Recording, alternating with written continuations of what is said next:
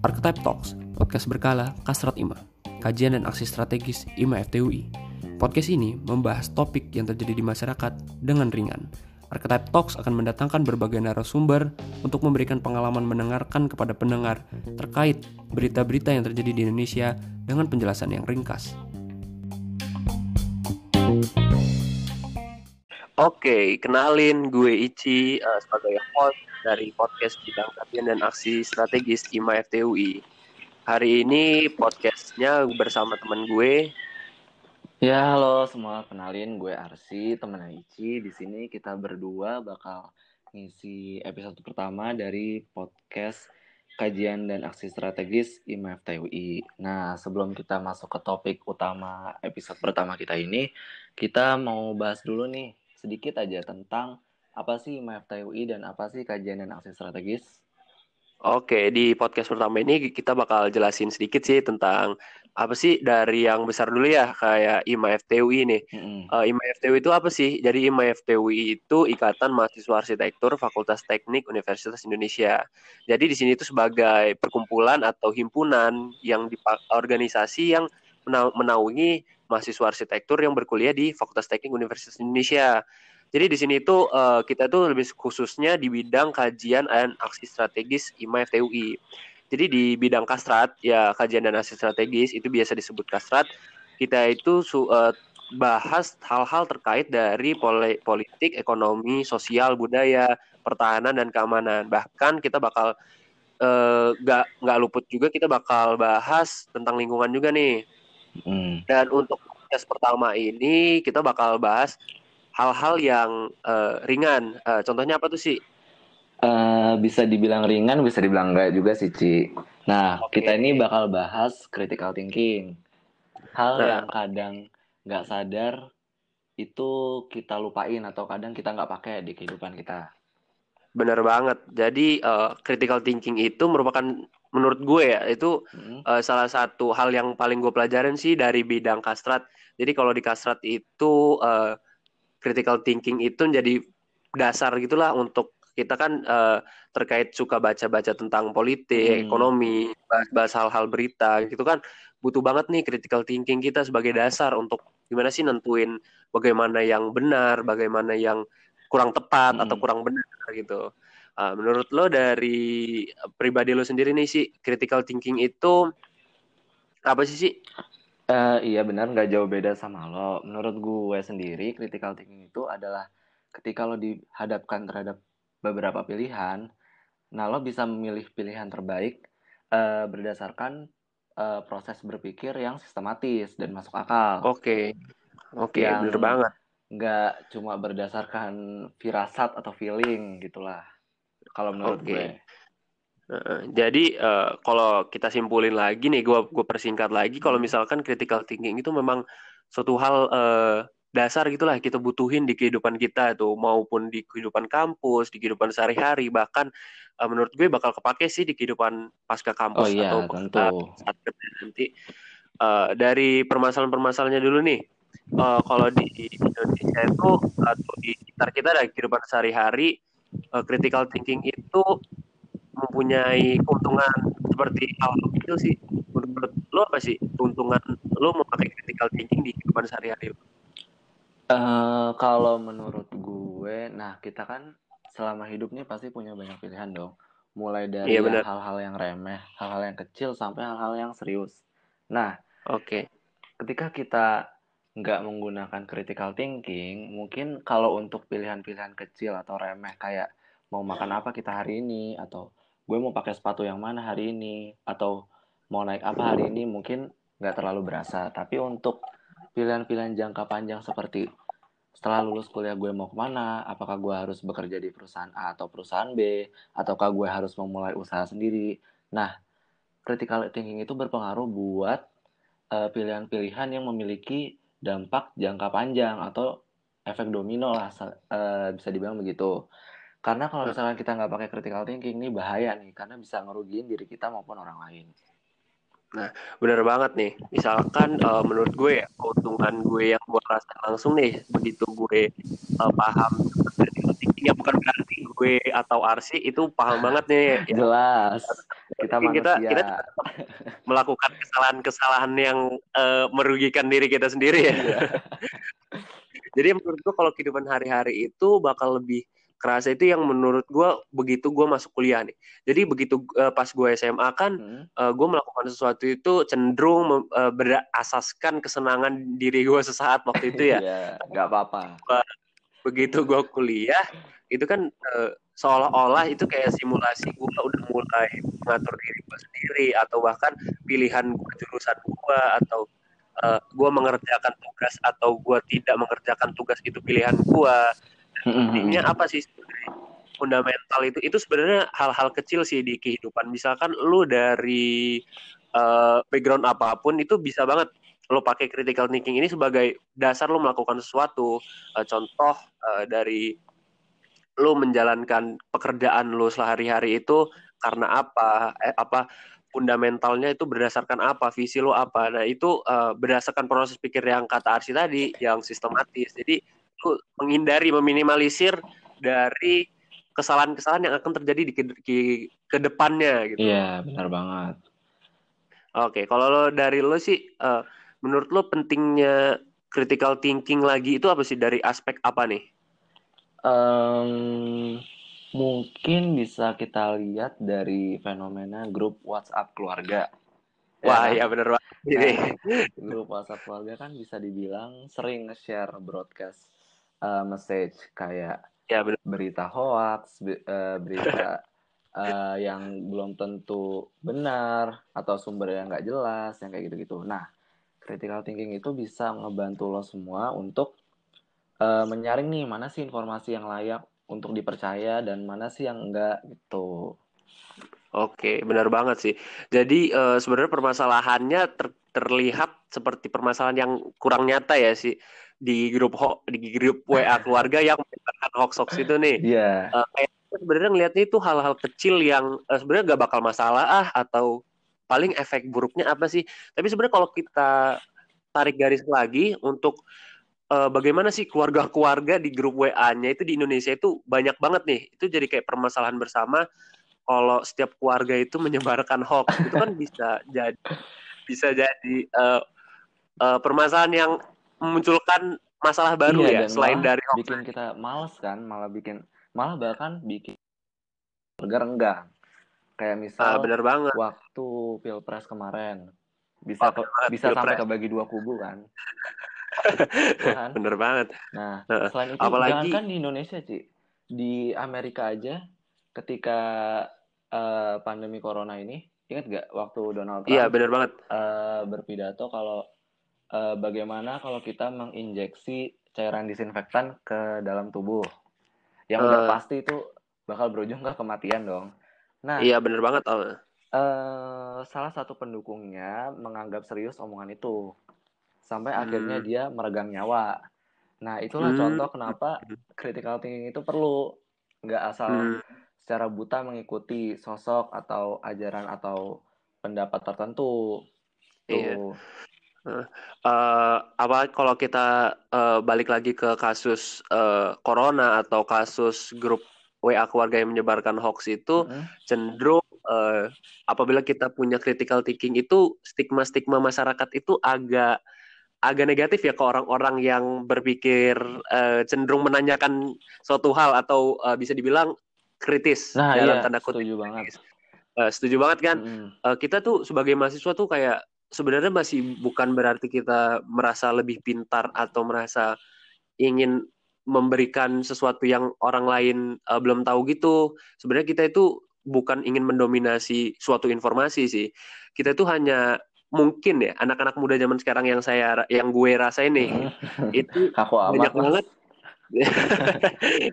banyak banget banyak banget yang kayak sebenarnya penasaran aja nih kenapa kenapa kenapa nah pertanyaan kenapa kenapa kenapa ini uh, dianggap negatif bagi iya. orang-orang nah orang-orang yang bisa dibilang agak lanjut usia lah yang zaman dulu mungkin mengalami pendidikan yang berbeda atau pengalaman-pengalaman yang berbeda yang cenderung uh, uh, tidak mem mempertanyakan hal-hal tersebut hmm, dan cenderung saklek akan pandangan tertentu. Nah, nah tapi lo berasa juga nggak sih Ci kalau sebenarnya uh, uh, fenomena tersebut itu terjadi bukan hanya uh, dari golongan yang lo bilang lebih senior aja, tapi kayak misalkan sesederhana kalau kita di kelas, uh. ketika ada temen lo nanya uh, di uh, ujung perkuliahan, jujur lo akan hmm. merasa kesel nggak?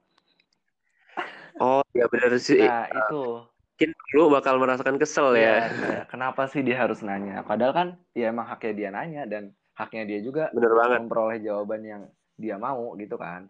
Iya nah, benar. Kadang emang gimana ya? Emang kadang lingkungan kita yang bikin uh, pandangan itu muncul ya kan. Iya benar banget sih. Uh, bahkan hal-hal kecil itu ya sih uh, kayak uh, lu padahal mereka itu mendapatkan hak untuk bertanya dan kita kenapa kenapa menganggap orang yang menanyakan suatu hal yang memang patut ditanyakan itu sebagai hal yang salah. Iya. Yeah. Uh, kayak hal kayak gitu tuh sebenarnya ya, kita ngelar sih. Jadi belum tentu kita ngomong critical thinking kita sangat paham tentang critical thinking di sini. Iya, yeah, kita sih cuma bareng-bareng belajar ya kan. Ya, bareng-bareng sama-sama ah. belajar. critical thinking itu uh, banyak banget sih halangan-halangan kita nih. Tadi kan Arsi bilang karena memang lingkungan kita, atau memang pengalaman-pengalaman pendidikan kita yang yang menghambat proses critical thinking tadi yang bahkan sebenarnya critical thinking itu seharusnya memang dipakai. Mm. Uh, yang menurut gue nih, gue uh, batasan-batasan atau penghambat-penghambat itu banyak banget nih. Misalkan kayak contoh yang pertama stigma negatif tadi dari dari masyarakat mm. atau dari kita yang kalau kita misalkan mau menanyakan suatu konsep atau menanyakan suatu hal itu agak ditahan. Terus lanjut lagi kita itu bahkan bahkan uh, akan kehambat dari misalkan untuk pemutusan suatu keputusan itu terhambat dari kepentingan golongan atau individu. Iya benar itu, banget. Uh, menurut lo gimana sih kalau orang-orang yang melakukan bias terhadap pengambilan keputusan di yang yang dalam hal ini menyangkut hal ba uh, orang banyak ya halayak banyak uh, berdasarkan dia kepentingan individu atau kepentingan golongan. Nah, uh, biasanya nih selain uh, apa namanya mementingkan kepentingan individu atau golongan yang biasanya akan berujung ke merugikan orang lain, uh, hmm. kadang mereka tuh nentuin keputusan juga berdasarkan ego mereka nggak ya, mengesampingkan ya. ego itu jadi kayak susah kan kalau misalkan hmm. udah ketinggian egonya karena mereka jadi hmm. nggak hmm. bisa melihat secara jelas mana sih yang diperluin hmm. untuk kepentingan bersama untuk untuk uh, keputusan keputusan yang emang benar kayak gitu. Hmm. Hmm. Oke, kalau kita lihat-lihat lagi nih berdasarkan kayak kesalahan-kesalahan tadi itu yang yang efeknya yang tadi yang di awal pembicaraan kita bakal ngomong itu efeknya remeh. Jadi misalkan kayak pilpres kemarin atau hmm. terkait virus corona ini kan uh, bahkan satu keluarga itu bisa pecah karena hoax-hoax yang disebarkan oleh anggota uh, keluarga lainnya.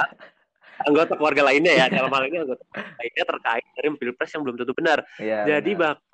keluarga yang lebih penting dibanding uh, cuman perpecahan sesaat tersebut bisa bisa rusak cuman gara-gara berita-berita yang nggak benar. Padahal kan intinya kepentingan bersama atau keluarga dalam lingkungan atau uh, masyarakat itu kan sebenarnya lebih penting ya dibanding perpecahan-perpecahan yang menurut gue nggak seberapa nggak worth it nggak sih untuk di berantem iya nggak worth it banget untuk kita saling memusuhi mm -hmm. menurut lo dari permasalahan-permasalahan tadi itu uh, kesalahan-kesalahan critical thinking itu yang terjadi yang mengakibatkan permasalahan di Indonesia itu apa sih uh, misal gue ambil contoh dari masalah pandemi corona belakangan ini. Oke okay, oke. Okay uh, ingat nggak waktu di awal-awal ketika ada himbauan untuk beribadah di rumah saja? Hmm. Banyak orang akan berargumen kalau oh nggak bisa gitu dong, kita harus lebih takut sama Tuhan atau sama Allah daripada sama virus gitu kan hmm. alasan mereka. Hmm. Nah, padahal pertama pemerintah sendiri aja nggak melarang orang untuk beribadah, cuma pindah hmm. tempat aja kan. Hmm. Nah, yang kedua kalau mereka tetap melakukan ibadah di misalkan sebut saja di tempat ibadah mereka, mm. uh, kan itu bakal lebih beresiko untuk menularkan virus mm. corona kan, mm. yang malah kan merugikan orang banyak, mm. dan itu kita nggak mau dong itu terjadi kan. Iya benar banget. Mm. Uh, terus gue ngambil kasus lain deh uh, terkait kumpul-kumpul di masa corona ya. Oh uh, iya, masih banyak yang bandel. Iya, masih banyak nih apalagi yang lagi yang ini di Sarina nih. Oh, di Sarina yang mau ditutup. Iya, ya. Nah, itu penutupannya kemarin sih nyebabin orang-orang kumpul agak banyak nih ya di Oh, di, enggak agak banyak. Enggak banyak ya, Bang ya. Nah, itu menurut gue kayak hal-hal kecil seperti itu yang seharusnya dari pribadi-pribadi orang tanpa harus ada imbauan dari pemerintah itu mereka itu harus udah sadar sendiri sih terkait uh, gimana sih lu menentukan keputusan untuk menjaga keluarga lu nih kalau lu pulang nggak kena corona gue bukan bermaksud menakut-nakuti ya tapi uh, lebih baiknya mencegah gitu loh untuk keluarga lo sendiri gitu. Dengan lo mementingkan kepentingan kan di atas dari lo cuman ingin atau gue bilang cuma nih cuma ingin melihat penutupan McD iya. Ya. kan dari kasus itu kita bisa lihat kan kalau ternyata mereka lebih mentingin ego mereka kan. Hmm. padahal kalau McD ditutup ya udah nggak iya. kenapa-napa. Life goes on. Eh masih banyak McD iya makanya Oke, mungkin lo punya kenangan tertentu, tapi kan masalah kesehatan jauh lebih penting dong. tapi gue emang kadang agak nggak paham sih sama pemikiran-pemikiran orang. Uh, mungkin memang orang itu sangat gak konsisten ya, manusia itu sangat gak konsisten yang kadang sangat sulit dipahami memang jalan oh, pikir. Iya. Terus uh, terkait lagi nih, uh, kayak banyak orang percaya dengan teori-teori konspirasi yang uh, menurut gue ada yang nggak masuk ke critical thinking sih. Oh, Jadi, ada yang udah kelewatan ya? Iya, udah kelewatan nih. Udah kelewatan misalkan kayak uh, lo tahu dari misalkan flat earth atau orang-orang iya, iya. yang yang teori konspirasi bah, uh, bahwa corona itu hanyalah senjata biologis atau corona itu hanya salah sebuah hoax yang disebarkan oleh uh, kaum kaum elit ya. Kalau yeah. di kan biasanya begitu tuh kaum kaum elit. Iya elit global. Iya elit elit global yang menguasai suatu aspek tertentu. Uh, sebenarnya gue udah gue udah sempat nonton Tirto ID nih. Mereka yeah, uh. tentang teori konspirasi ini. Kata mereka sih konspirasi ini bisa muncul apabila uh, kepercayaan publik atau kepercayaan uh, suatu golongan tertentu yang bisa disebabkan dari informasi yang sering dilakukan oleh uh, kau bukan kaum ya uh, pemerintah atau pihak yang sebenarnya pernah dipercaya. Jadi misalkan pemerintah yang mm -hmm. sebagai kita sekarang menyebarkan informasi, mereka pernah melakukan atau sering melakukan kesalahan-kesalahan penyebaran informasi yang menyebabkan publik hilang kepercayaan. Oh iya iya. Ditambah lagi publik yang hilang kepercayaan memiliki critical thinking tadi nih. Jadinya melakukan repot kan jadinya. jadi ribet kayak uh, lu corona tetap gak percaya karena itu lu percaya cuman hoax atau itu cuman senjata biologis itu kan bahkan gak membantu cepatnya corona hilang kalau lu percaya gitu juga kan. Dan repotnya adalah itu bisa berpotensi untuk dipercayai banyak orang kan. Iya itu bahayanya dan di situ. itu susah loh untuk membalikan mereka ke ini loh yang benar gitu. Hmm gue bukan membanding-bandingkan dari Indonesia dan negara lain ya. Jadi kalau negara lain sudah melakukan lockdown atau melak udah selesai lockdownnya nih. Iya, bahkan kayak iya. Vietnam ya. kan udah selesai. Iya, Vietnam Vietnam sudah selesai nih. Kita itu masih banyak banget di media-media kita yang bahas atau media sosial ya, itu iya. membahas konspirasi-konspirasi terkait corona ini senjata biologis.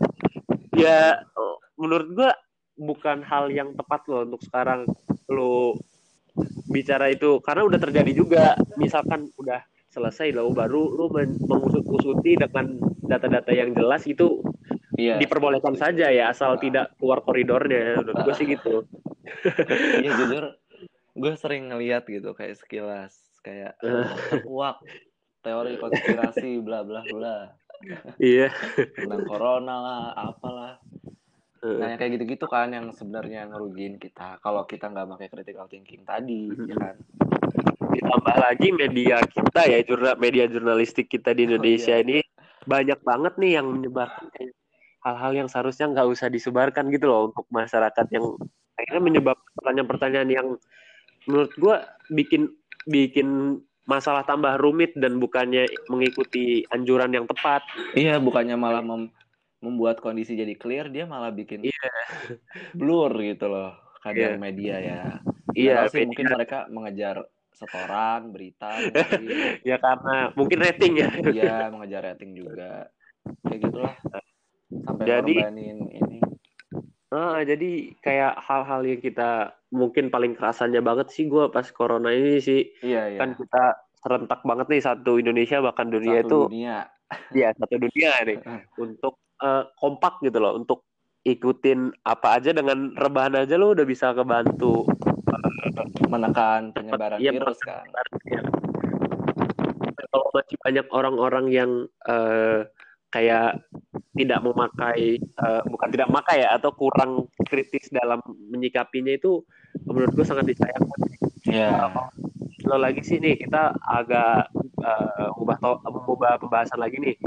Kalau dari penyebab-penyebabnya orang-orang di suatu lingkungan itu kurang aware terhadap critical thinking itu apa sih?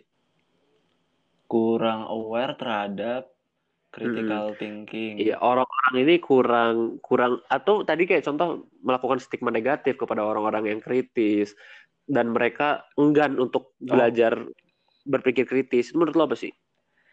Uh, kalau misalkan kita udah malas nih uh, hmm. untuk menggunakan atau untuk berpikir kritis, hmm. uh, sebenarnya mikirnya gini aja deh.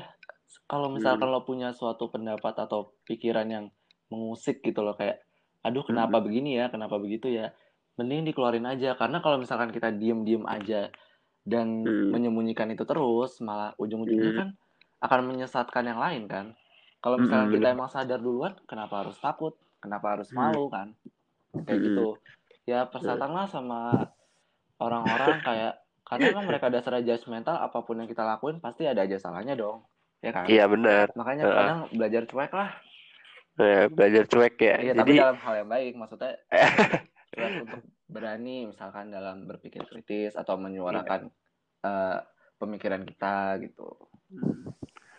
Uh, juga gak jarang sih di Indonesia itu sangat sering banget orang-orang itu uh, orang-orang berpikir kritis karena memang uh, menurut gua karena mungkin tingkat pendidikan kita yang masih rendah gitu ya dibandingkan negara-negara yang memiliki uh, tingkat pendidikan yang tinggi. Jadi uh, hmm. gue pernah ikuti di Tirto itu kenapa teori teori konspirasi itu bisa terjadi karena minimnya uh, literasi-literasi terkait dari hal-hal yang pengen dikonspirasikan gitu. Iya, Jadi iya, mereka setuju, setuju. Uh, jam to conclusionnya akhirnya berdasarkan potongan-potongan uh, yang biasanya mereka kaitkan dengan ilmiah Nah, tapi uh, hanya sebagian saja misalkan kayak uh, beberapa kasus yang dikaitkan dengan senjata biologis dan dibuat masuk akal agar orang-orang yang lain mendengarkan itu uh, ikut terhasut yeah, karena yeah. percaya dan masuk logika secara hmm. secara simpel gitu ya. Jadi kalau di Indonesia itu menurut gue banyak banget orang-orang yang uh, tidak tidak tidak apa ya tidak memikirkan hal tersebut secara matang dan langsung men-share gitu dan karena mereka menganggap itu masuk logika mereka gitu. Ya menurut gue sih emang apa namanya orang tuh malas berpikiran kritis ya alasannya hmm. yaitu kalau nggak ego ignoran abai hmm. ya kan Iya benar banget sih kalau nggak uh. menguntungkan mereka malas ya kan hmm. meskipun yeah. itu belum tentu benar kayak yeah. tadi apa teori konspirasi segala macam hmm. ya gue agak menyayangkan aja sih kalau dikaitkan dengan konspirasi yang negara-negara lain bahkan tetangga kita Vietnam udah selesai atau sudah menurun kasus-kasusnya tapi kita masih berkutat di konspirasi atau melakukan hal yang lebih penting gitu loh. Iya repot nih. Lanjut sih uh, untuk critical thinking nih. Uh, menurut lo kalau critical thinking di kehidupan kampus yang khususnya di arsitektur UI ya, uh, lo mendapatkan apa sih pelajaran-pelajaran tentang critical thinking yang sangat efektif banget nih untuk uh, bagaimana cara lo berpikir sekarang deh gitu. Apa yang membuat lo berubah banget tadi kuliah kan tadi lo udah bilang kalau SMA sangat berbeda dengan kuliah kan. Hmm. Uh, tapi jujur kalau misalkan menurut gue pribadi, gue paling kena hmm. banget itu ketika belajar fenomenologi di metode perancangan.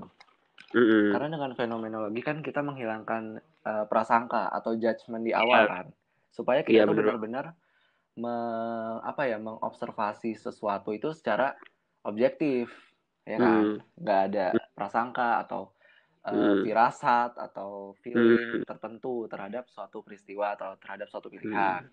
Menurut gue itu. Dan dari sesimpel yang kayak tadi udah gue bilang yang kayak ngerjain tugas sekarang atau nanti uh, hmm. atau kita harus ikut kelas ini atau enggak atau cabut aja atau ikut aja gitu kan nah itu kan. Efeknya tuh pasti ada kan makanya menurut gue sih dari hal-hal sesimpel itu udah berasa sih di kuliah ini. Iya. Untungnya sih menurut gue pentingnya dari apalagi gue berkuliah di arsitektur itu sangat berkaitan sih tentang gimana sih kita uh, lebih belajar ke dasar dulu ya. belum ke itu uh, memiliki dasar yang kuat ya. Misalkan kayak tadi kayak kita menghilangkan judgement judgement kita di awal hmm. Uh, meneruskan uh, bagaimana sih kita harus percaya tersebut dengan hal yang kuat gitu maksudnya iya kita punya basis yang benar iya benar banget punya basis. itu kan. Uh, uh, kan itu tuh sebenarnya secara tidak langsung sering banget buat terapin di kehidupan gue juga sih. Misalkan dari uh, contoh gue menghadapi masalah-masalah di hidup dari masalah keluarga atau masalah gue uh, gue harus apa untuk menyiapkan dunia pasca kamu hmm. itu gue nah kalau dari lo sih uh, kalau critical thinking itu bakal penting banget sih untuk masyarakat masyarakat atau mahasiswa mahasiswa yang bakal masuk ke kampus atau dari simpel-simpelnya kayak mahasiswa-mahasiswa sekarang deh yang seangkatan nama kita atau bisa dibilang generasi Z ya atau hmm. generasi sampai generasi milenial deh. Hmm. Kalau menurut gue jelas penting critical thinking atau berpikir kritis ini kan. Ya hmm. karena udah jelas dari banyak kasus yang kita sebutin tadi, biar kita tuh nggak kemakan hmm. hoax dan kita tuh nggak hmm. gampang disetir gitu loh. Dan hmm. supaya ya kita menghilangkan si efek domino yang berakibat buruk tadi kan. Hmm. Karena itu yang ngerepotin kayak misalkan sesuatu yang bisa kita cegah di awal malah hmm. karena kita malas untuk berpikir kritis jadinya ya kayak gitu merugikan kita di hmm. ke depannya nanti kan dari kita itu uh, di episode pertama ini pengen menjelaskan intermezzo lah atau intro intro kecil yang uh, untuk untuk membangunkan kesadaran tentang critical thinking gitu oke bukan hmm. berarti lagi gue ulangin lagi bukan berarti kita paham iya ya ini kita klaim di awal kalau kita tuh nggak 100% bisa menerapkan yeah. critical thinking. Kita juga masih sering. Jadi semua manusia pasti ada, ada uh, sebenarnya semuanya sebenarnya proses ya proses kita dalam membentuk pikiran kita. Jadi yeah, uh, kita benar. tuh hanya ingin uh, memberikan penjelasan singkat terkait terkait uh, Oke. Okay. insight baru. Mm -mm. Oke, okay, gue. Oke, okay, kita closing aja ya untuk gue Iji dan temen gue Uh, gue Arsi, kita pamit undur diri. Sampai jumpa di episode selanjutnya. Oke. Okay. Música